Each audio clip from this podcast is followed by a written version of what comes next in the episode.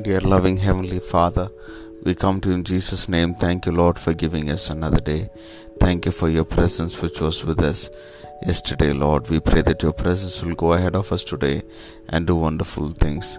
Thank you for the marvelous things that you're doing in our life, Lord Jesus. Thank you for the word which you've given to us for today. Yes, Lord, thank you for your grace which you have poured upon us, Lord Jesus. And thank you for the gift which you've given to us through Jesus Christ. Yes, Lord, your grace and your gift, Lord, is the most treasured and valued thing for us, Lord Jesus. Help us to grow in more of your grace, Lord Jesus. Help us to go from grace to grace, Lord, from strength to strength, Lord Jesus. Thank you for the gift of salvation that you have given to us through Christ Jesus. Help us, Lord, to make use of this gift and, Lord, share this gift with many others. Thank you, Lord. Help us to live a life of testimony, Lord Jesus. We thank you. We give you glory, honor, and praise. In Jesus' matchless name we pray. Amen.